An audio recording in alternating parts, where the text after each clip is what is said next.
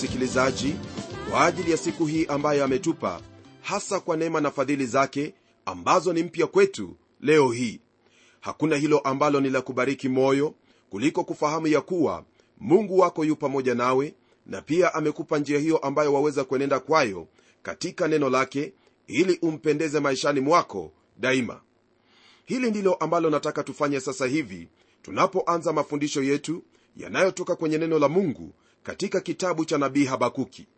Huyu habakuki pamoja na wengine kama vile nahum na sefania wana mengi ambayo yafanana ila pia kuna hizo tofauti ambazo huwa ni lazima hasa wanaponena kuhusu jinsi hiyo ambayo mungu hujihusisha na wanadamu katika kila hali. Wote kwa pamoja waonyesha jinsi ambayo mungu hufanya kazi katika serikali za binadamu na pia katika maisha ya mwanadamu ya kibinafsi. Wote hawa kuna huo uwezekano kwamba walinena au kuhudumu wakati mmoja hasa ni wakati ule wa yosia mfalme wa yuda pamoja na yoakimu. Hii yaonyesha kwamba wakati ambapo walikuwa wakihudumu walihudumu pamoja na yule nabii wa machozi mengi yaani yeremia. Alipokuwa akihudumu habakuki tayari ufalme huo wa kaskazini au israeli ulikuwa umechukuliwa mateka nao ufalme wa yuda ambao twauita kuwa ni ufalme wa kusini ulikuwa unakaribia kuchukuliwa mateka pia baada ya mfalme yosia kila mfalme aliyefuata hakuwa na kichwa cha bwana bali walikuwa ni watu ambao walifuata desturi za mataifa kwa kuabudu miungu mingine ambayo baba zao hawakujua wala hawakuitumikia. Hilo ambalo hawa wafalme walitenda ndilo ambalo liliingiza taifa hilo la yuda katika hali hiyo ya hukumu ambayo sasa mungu anajiandaa kwa hukumu. Unaposoma kwenye kitabu cha kumbukumbu la torati mungu alikuwa amewaambia watu hawa kwamba iwapo hawatasikia amri zake au kuzishika basi laana yake ndiyo ambayo itakuwa juu yao na pia watachukuliwa mateka katika mataifa mengine. Neno la mungu kwenye sura ya 28 aya hiyo ya 15 na kuendelea katika kitabu cha kumbukumbu la torati linalo haya ya kutwambia lakini itakuwa usipotaka kuisikia sauti ya bwana mungu wako usiangalie kufanya maagizo yake yote na amri zake ni kuagizazo hivi leo ndipo zitakapokuja laana hizi zote na kukupata. Utalaaniwa mjini utalaaniwa na mashambani litalaaniwa kapu lako na chombo chako cha kukandia utalaaniwa uzao wa tumbo lako na uzao wa nchi yako maongeo ya ng'ombe wako na wadogo wa kondoo zako. Utalaaniwa uingiapo utalaaniwa na utokapo. Bwana atakuletea laana na mashaka na kukemewa katika yote utakayotia mkono wako kuyafanya hata uangamie na kupotea kwa upesi kwa ule uovu wa matendo yako ulioniacha kwayo. Bwana atakuambatanisha na tauni hata atakapokwisha kukuondoa katika nchi uingiayo kuimiliki. Bwana atakupiga kwa kifua kikuu na kwa homa na kwa kuwashwa na kwa hari ya moto na kwa upanga na kwa ukaufu na kwa koga navyo vitakufukuza hata uangamie. Na mbingu zako zilizo juu ya kichwa chako zitakuwa shaba na nchi iliyo chini yako itakuwa chuma bwana atafanya mvua ya nchi yako iwe vumbi na mchanga itakujilia juu yako kutoka mbinguni hata uangamie. Bwana atakufanya upigwe mbele ya adui zako utawatokea juu yao kwa njia moja lakini utakimbia mbele yao kwa njia saba. Nawe utatupwa huko na huko katika falme zote za duniani. Katika hili ambalo twalisoma kwenye aya hizi msikilizaji ni wazi kwamba mungu alikuwa amewaambia watu hawa ya kuwa iwapo watamwacha au kugeuka na kumwacha hayo ambayo yatawapata ni haya ambayo tumeyasoma kwenye neno hili. Rafiki msikilizaji kama vile ambavyo ilivyo kwenye kitabu hiki cha nabii habakuki ni wazi kwamba watu hao walikuwa wamemwacha mungu wakageuka na kutenda hayo ambayo ni maovu mbele zake bwana. Na hivyo nabii alipokuwa akisumbuka mungu alikuwa anaandaa hilo ambalo atawaadhibu kwalo. Unapogeukia kwenye kitabu cha yeremia sura hiyo ya 55 utapata kwamba neno la mungu latuambia lile ambalo lilitendeka kwa ajili ya udhalimu na uovu ambao taifa hilo la yuda lilikuwa limejiingiza kwayo. Nalo neno la mungu lasema hivi. Sedekia alikuwa na umri wa miaka 21 hapo alipoanza kumiliki. Naye akamiliki miaka 11 huko yerusalemu na jina la mama yake aliitwa hamutali binti yeremia wa libna. Naye alitenda yaliyo mabaya machoni pa bwana sawasawa na yote aliyoyatenda yehoyakimu. Maana kwa sababu ya hasira ya bwana mambo hayo yalitokea katika yerusalemu na katika yuda hata akawaondosha wasiwe mbele za uso wake naye sedekia akamwasi mfalme wa babeli. Ikawa katika mwaka wa kenda wa kumiliki kwake katika mwezi wa kumi na siku ya kumi ya mwezi huo nebukadreza mfalme wa babeli akaja yeye na jeshi lake lote juu ya yerusalemu akapanga hema zake juu yake. Nao wakajenga ngome juu yake pande zote. Basi mji huo ulihusuriwa hata mwaka wa 11 wa mfalme sedekia. Katika mwezi wa nne siku ya kenda ya mwezi njaa ilizidi sana ndani ya mji hata hapakuwa na chakula kwa watu wa nchi. Ukuta wa mji ukabomolewa watu wote wa vita wakakimbia wakatoka mjini usiku kwa njia ya lango lililokuwa katikati ya zile kuta mbili karibu na bustani ya mfalme. Basi wale wakaldayo walikuwa wameuzunguka mji pande zote wakaenda zao kwa njia ya araba. Lakini jeshi la wakaldayo wakamfuatia mfalme wakampata sedekia katika nchi tambarare ya yeriko na jeshi lake lote walikuwa wametawanyika na kumwacha. Nao wakamshika mfalme wakamchukua kwa mfalme wa babeli aliyekuwa huko ribla katika nchi ya hamathi naye akatoa hukumu juu yake. Ndipo mfalme wa babeli akawaua wana wa sedekia mbele ya macho yake pia akawaua wakuu wote wa yuda huko ribla akampofusha macho sedekia tena mfalme wa babeli akamfunga pingu akamchukua mpaka babeli akamtia gerezani hata siku ya kufa kwake. Basi katika mwezi wa tano siku ya kumi ya mwezi ndiyo mwaka wa kumi na kenda wa mfalme nebukadreza mfalme wa babeli. Nebzaradani amiri wa askari walinzi aliyesimama mbele ya mfalme wa babeli aliingia yerusalemu. Akaiteketeza nyumba ya bwana na nyumba ya mfalme na nyumba zote za yerusalemu naam kila nyumba kubwa aliiteketeza kwa moto. Na jeshi lote la wakaldayo waliokuwa pamoja na huyo amiri wa askari walinzi wakazibomoa kuta zote za yerusalemu pande zote. Kisha nebzaradani amiri wa askari walinzi akawachukua wafungwa baadhi ya watu waliokuwa maskini na mabaki ya watu walioachwa katika mji nao wale walioasi na kumkimbilia mfalme wa babeli nao mabaki ya vibarua. Lakini nebzaradani amiri wa askari walinzi akawaacha watu walio maskini kabisa ili wawe watunza mizabibu na wakulima. Haya yote ambayo tumeyasoma rafiki msikilizaji ni yale ambayo yalitimia baada ya mungu kumjibu habakuki kulingana na hayo ambayo tutakuwa tukijifunza kwenye neno hili. Kwa msingi wa haya ambayo twayasoma ni vyema ufahamu kwamba ijapokuwa yaonekana kana kwamba hakuna lolote linalotendeka mungu yu kazini katika maisha ya wanadamu na pia katika nchi nzima huenda waweza kusema kwamba wewe hauwezi ukalaaniwa au hauwezi ukachukuliwa mateka. Lakini hilo ndugu msikilizaji siyo kweli hata kidogo maana katika yote ambayo neno la mungu lanena ni mambo ambayo yaweza kutupata wakati wowote wa ule. Mambo hayo yaweza kukupata katika hali yako ya kibinafsi waweza kuchukuliwa mateka na mambo mengi tu lakini siyo lazima kwamba uchukuliwe mateka katika taifa lingine. Hilo ni jambo ambalo lafaa kukuelewesha kwamba mungu yu kazini na iwapo utaendelea kutembea katika njia isiyompendeza njia ambayo haifai kwako kwenda ni lazima atakuhukumu kwa njia yoyote ile. Tukirudia hawa manabii yani nahumu habakuki na sefania walihudumu wakati ambapo taifa hilo la yuda lilikuwa likikaribia hukumu ya mungu kwa sababu ya hayo ambayo walikuwa wakiyatenda miongoni mwao na katika hayo ambayo yatofautiana katika maandiko ya hawa manabii ni kwamba nahumu alinena habari za taifa lisilo la israeli hasa akishughulika na ufalme wa ashuru na mji wake mkubwa wa ninawi. Nahumu atuonyesha kwamba lolote ambalo mungu atenda kwa habari za hukumu yeye hufanya hivyo kwa sababu ni mwenye haki na pia ni mungu mwenye upendo. Nabii habakuki katika hali yake alikuwa ni mtu mwenye maswali na hasa lile ambalo lilikuwa likimsumbua ni uovu huo uliokuwa ukitendeka lakini ilionekana kana kwamba hakuna lolote ambalo mungu alikuwa akitenda ili kuwahukumu watu wale waovu. Naamini kwamba ndugu msikilizaji hili ni swali ambalo lipo katika maisha yako pia maana ni kana kwamba hatumwoni mungu akitenda jambo lolote lile ili kuleta mabadiliko katika maisha ya wanadamu hasa kwa kuwaadhibu au kuwahukumu hao ambao ni wadhalimu na waovu miongoni mwetu. Hali ilikuwa jinsi hiyo yani ilikuwa ni mbaya sana katika nchi hiyo ya yuda na mungu alimjibu habakuki kwa kumwambia kwamba anaandaa taifa ambalo litakuja na kuadhibu hawa watu kama hukumu juu ya dhambi zao na udhalimu wao.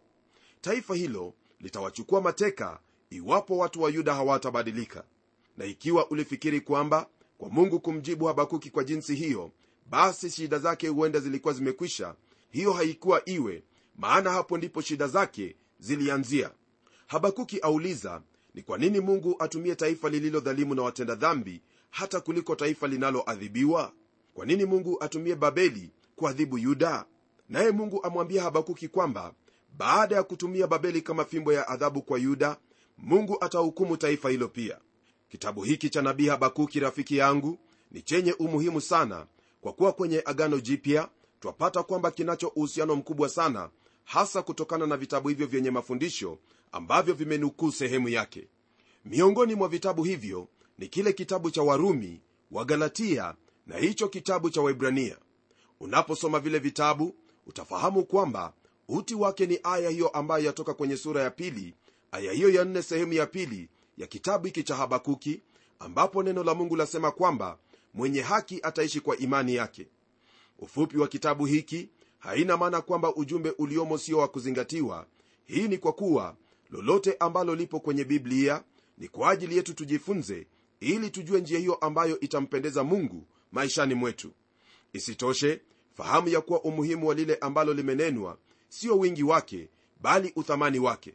Na hivyo ndivyo ilivyo kwa kitabu hiki cha habakuki. Mwandishi wa kitabu hiki siye mwingine bali ni habakuki mwenyewe. Jina lake lina maana ya huyo anayefariji anayekumbatia na kumfariji mtu mikononi mwake naam mtu ambaye awafariji watu wake kama vile ambavyo mama hufariji mtoto na kumpoza katika hilo ambalo lilikuwa likimsumbua na kumhakikishia kwamba mungu atamtenda mema kwa wakati wake. Mbali na vile ambavyo manabii wengine hujitaja na kujielezea nabii huyu hasemi lolote kujihusu mwenyewe na wala hataji sehemu alikokaa au kutoka. Habakuki kwa mawazo yangu ni tomaso wa agano la kale. Maandishi yake ni ya kipekee kwa kuwa si kama unabii jinsi ulivyo bali ni hayo matukio ambayo yeye kama mtoto wa mungu na mtumishi wake alikumbana nayo hasa kuhusu swala hilo la uovu katika nchi na huku ni kana kwamba mungu hafanyi lolote kuhusu jambo hilo. Kitabu hiki ni kama hicho kitabu cha yona ila hapa nabii huyu auliza maswali ambayo mungu amjibu kwa usawa kabisa. Katika sura zote tatu tutaona kwamba alikuwa na maswali mengi tu hadi aya za kumalizia ndipo twamwona akibadilika na kunena yaliyo tofauti. Kitabu hiki ni maisha ya nabii ambayo ameandika katika hali hiyo ya shairi. Kulingana na jinsi ambavyo kitabu hiki cha anza ndugu msikilizaji tutakapokuwa tukiendelea katika mafundisho yetu tutafahamu au kuona kwamba kitabu hiki chatangulia kwa giza ya hukumu na kumalizia hali ya utukufu. Naam kuna swali ya alama ya swali mwanzoni na mwisho kuna alama kubwa ya mshangao kwenye kitabu hiki swali ambalo latoka kwa nabii habakuki ni hili. Kwa nini? Kwa nini mungu aruhusu udhalimu na uovu kuendelea? Je mungu atanyosha hali hii ambayo imekuwepo ya kudhulumiwa haki za watu kwa sababu moja au nyingine? Katika haya nataka kukuhakikishia kwamba kitabu hiki kinajibu kwa maswali kama hayo ambayo umekuwa nayo maswali ambayo yamekuwepo katika moyo wa mwanadamu tangu jadi. Je mungu atarekebisha hayo yote ambayo ni maovu yanayotendeka? Kwa mujibu wa kitabu hiki jibu ni ndiyo. Mungu anafanya hivyo. Kwenye mafundisho kutoka kwenye kitabu hiki mungu atawafanya hao ambao wanayo tashwishi kwa hilo analolitenda kupungua kwa kutumia huyu ambaye alikuwa na tashwishi katika agano la kale. Kama ilivyo ujumbe ambao twaupata kwenye kitabu hiki ni tofauti sana na huo ambao twaupata katika kile kitabu cha nahumu nahumu alinena habari za mungu kuhukumu nalo swali la wakati huo lilikuwa ni hili. Je mungu awezaje kuhukumu na awe ni mwenye upendo? Na kwenye kitabu hiki cha habakuki swali ni tofauti kabisa kwa kuwa lahusu mungu kuonekana kana kwamba hafanyi lolote lile kwa habari za kuwahukumu hao ambao ni wadhalimu na waovu. Je kuna hilo ambalo mungu anatenda ili kushughulikia maovu ambayo twayaona kila siku kwenye kizazi chetu hili ndilo swali la huyu nabii. Ila jambo kuu ambalo tutaliona kwenye hiki kitabu ni hilo ambalo lipo kwenye aya ya nne ya sura ya pili ambayo yasema kwamba mwenye haki ataishi kwa imani yake. Hili msikilizaji ndilo ambalo twalipata katika kitabu cha warumi sura ya kwanza aya ya 17 na kile kitabu cha wagalatia sura ya tatu aya hiyo ya 11 na kisha kwenye kitabu cha webrania sura ya 1 aya ya 38 vitabu hivi vyote vikiwa kwenye agano jipya. Kwa muktasari hebu nikupe hayo ambayo twatarajia kujifunza kutoka kwenye kitabu hiki. Kwenye sura ya kwanza tutaona jinsi ambavyo nabii huyu ashangaa kwa ajili ya hayo ambayo yanatendeka na ni kana kwamba mungu hatendi lolote. Kipengele cha kwanza kwenye sura hiyo ni shida ya kwanza ambayo nabii huyu auliza ni kwa nini mungu aruhusu uovu uendelee kuwepo. Hilo ndilo tutakalolipata kwenye aya ya kwanza hadi nne kisha kwenye aya ya tano hadi 11 mungu ajibu kwa kumwambia kwamba ameandaa wakaldayo au watu wa babeli ili kuadhibu yuda kwa matendo yao. Baada ya jibu hilo nabii apatwa na shida ya pili ambayo ni kubwa hata kuliko ya kwanza nayo yaonekana katika swali hili kwa nini mungu atumie taifa ambalo ni dhalimu na ovu kuliko yuda ili kuwaadhibu watu wake? Kwa nini hawaharibu hao wakaldayo walio wadhalimu na waovu hata kuliko yuda hilo ndugu msikilizaji ndilo ambalo tutalipata kwenye aya ya 12 hadi ile aya ya 17 ambayo pia itakuwa ni ya kumalizia sura hiyo ya kwanza. Baada ya hapo kwenye sura ya pili tutapata mawazo ya nabii. Kipengele cha kwanza kwenye sura hiyo ya pili ni hayo mazoera ya huyu nabii. Alichukua shida yake ya siri hadi kwa huyo aketie mahali pasiri hiyo itakuwa ni kwenye aya hiyo ya kwanza. Na kwenye aya ya pili na ya tatu tutauona uvumilivu wa nabii alipokuwa akisubiria yale maono. Naam na kisha kwenye aya ya nne tutaona jinsi ambavyo watu waligawanyika katika macho ya nabii watu waovu na wale wasio waovu au watenda haki. Kikundi cha hao waovu ni wale ambao wanakwenda katika uharibifu bali watendao haki kwa imani wao wamwelekea mungu. Naam mungu alikuwa kazini miongoni mwa mataifa na pia katika maisha ya watu binafsi kisha kwenye aya ya tano hadi 20 kwenye sura hii ya pili tutaona huo mfano ambao nabii alitumia. Mfano huu walenga wale wakaldayo ambao mwisho wao ni uharibifu. Kama vile mungu alivyowainua hivyo ndivyo atakavyowashusha hapo atakapowahukumu. Na kwenye sura ya tatu lile ambalo tutaliona hasa ni kuhusu raha ya huyu nabii. Kipengele cha kwanza ni kuhusu nabii huyu ambaye alidhani ya kuwa mungu hafanyi lolote kwa habari za kuhukumu dhambi na sasa amuuliza na kumwomba akumbuke rehema zake. Je yawezekana kwamba huyu nabii aliona ya kwamba mungu anatenda zaidi ya lile ambalo alifikiria? Hii ni kwenye aya ya kwanza na hiyo aya ya pili. Nacho kipengele cha pili ni kuhusu ratiba ya mungu kwenye aya hiyo ya tatu hadi 17 na mwisho ni kipengele ambacho chahusu hali ya nabii baada ya kujua hilo ambalo mungu anatenda nabii huyu atoka kwenye hali ya utungu na kuingia katika raha yake mwenyezi mungu hii ikiwa ni kwenye aya ya 18 na 19 kwenye kitabu hiki cha habakuki sura hiyo ya tatu. Na baada ya kuona utangulizi huo ninauhakika kwamba sasa u tayari kuingia kwenye mafundisho yetu kwenye kitabu hiki tukianzia sura hiyo ya kwanza ambapo yafungua kwa mshangao wa nabii habakuki na shida yake ya kwanza ambayo hasa ni swali kumuhusu mungu yani kwa nini mungu aruhusu uovu neno la mungu kwenye aya ya kwanza linalo haya ya kutwambia ufunuo aliyouona nabii habakuki.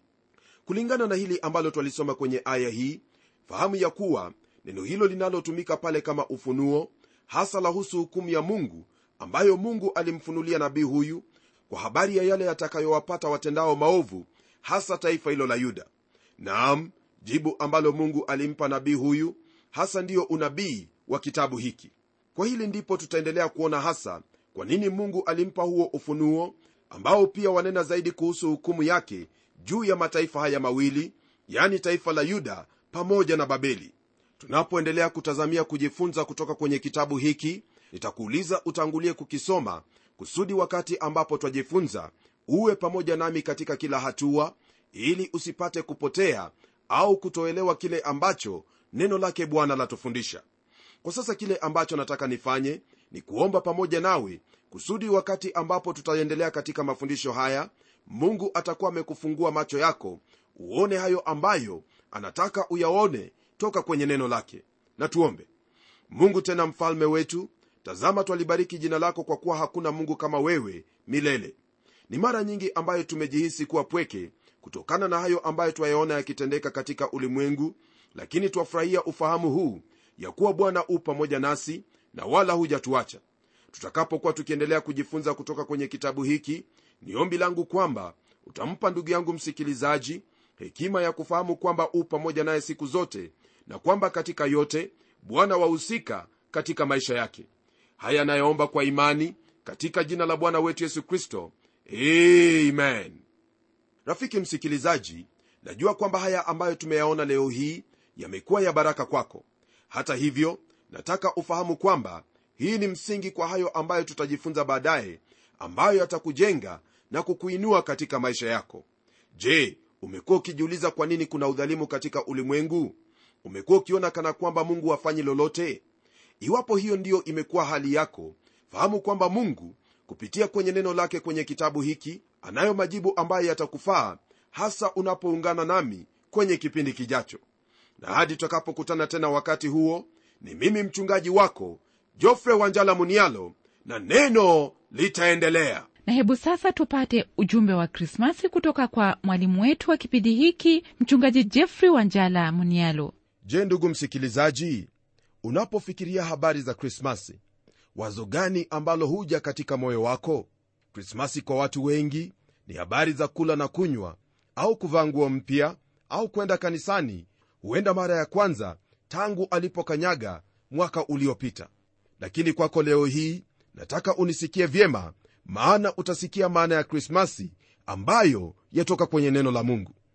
Jambo la kwanza ambalo nataka ufahamu ni hili ya kwamba wewe kama mwanadamu ni spesheli kwake mungu maana neno la mungu lasema kwamba mungu alikufanya kwa mfano wake na kwa sura yake. Lakini kama tunavyojitazama wenyewe ndugu yangu twaona kwamba mfano wa mungu au sura ya mungu haipo. Kwa nini? Kwa sababu ya dhambi. Dhambi ambayo mwanadamu alitenda ilimfanya apoteze sura au mfano wake mungu.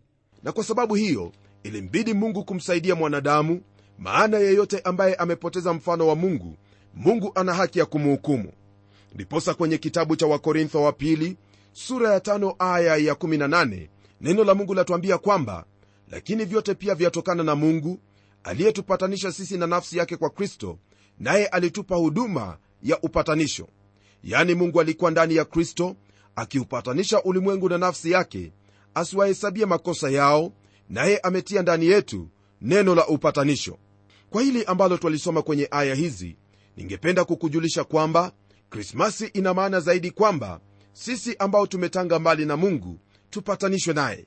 Ndiposa yesu kristo alipozaliwa alizaliwa kwa lengo moja la kuja kufa hapa ulimwenguni ili wewe pamoja nami tunapomwamini tupatanishwe na mungu na tufanyike wana wake. Jambo ambalo nitakuuliza ndugu yangu ni kwamba ufahamu ya kuwa ujumbe wa krismasi ni ujumbe wa upatanisho na kwa hivyo sehemu ya kwanza ya kupatanishwa ni lazima upatanishwe na mungu na kisha baadaye utafute upatanisho na ndugu zako na wale watu ambao mwaishi pamoja. Maana huo ndio ujumbe wa krismasi na ndivyo ambavyo wahitaji kuishi katika maisha yako daima. Patanishwa na mungu kuwa na amani na mungu kwa njia ya yesu kristo maana hilo ndilo kusudi la krismasi. Na kutakia krismasi njema na mwaka mpya wenye mafanikio